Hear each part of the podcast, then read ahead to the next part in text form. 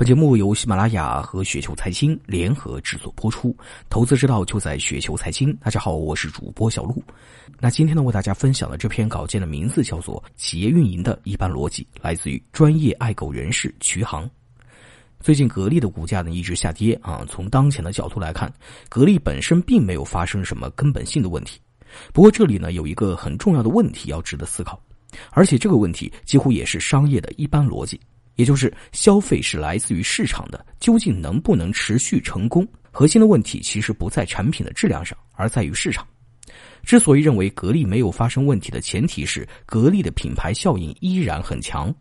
格力的市场没有发生本质的变化。但值得注意的问题是，格力与市场交互的点，从空调扩展到家电，再扩展到手机、汽车、芯片，这使得交互变得越来越模糊。那对于企业来说，这是一件非常不好的事情。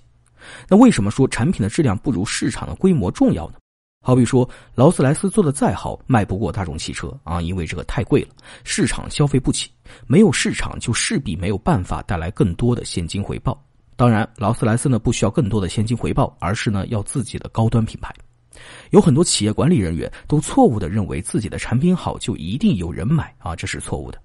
这个呢就像是在说我觉得我自己人品高尚就一定会有很多朋友一样，是很奇怪的说法。做到为人不识陈近南，纵称英雄也枉然的时候，才会获得更多的拥戴。做人如此，做企业亦然。如果企业的管理者只是自以为是的认为我的产品好，客户就该买我的，最终呢往往是在批判客户不识货的同时，怀才不遇的走向破产。那为什么会出现这一现象呢？隔行如隔山啊，消费者呢不可能清楚的知道自己行业以外的其他行业究竟谁是真正的佼佼者，所以根本无从判断其他产品的好坏的。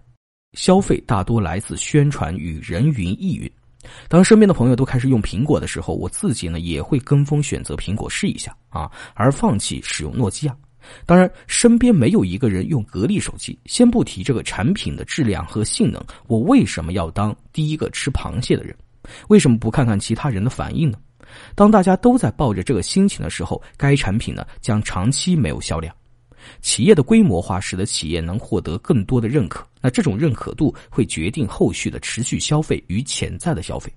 当然必须承认啊，每款产品给客户解决的需求点都不是单一的，因此很多产品可以并列存在，相互竞争。比如奔驰是豪华车第一品牌，宝马就自称是运动型汽车，沃尔沃呢则打着安全第一的口号，通过不同的概念和噱头圈出自己的市场。当客户买完商品之后，认可企业的理念，就变成企业的忠实粉丝，甚至呢是宣传者，会激发未来的反复消费与潜在消费。比如说朋友想选这个豪华车，问你奔驰车好不好，当你告诉他非常好的时候呢，建议他买来试试。他又问了几个其他朋友啊，回复一致的时候，只要对方不是资金困难，多半呢还是会选择奔驰。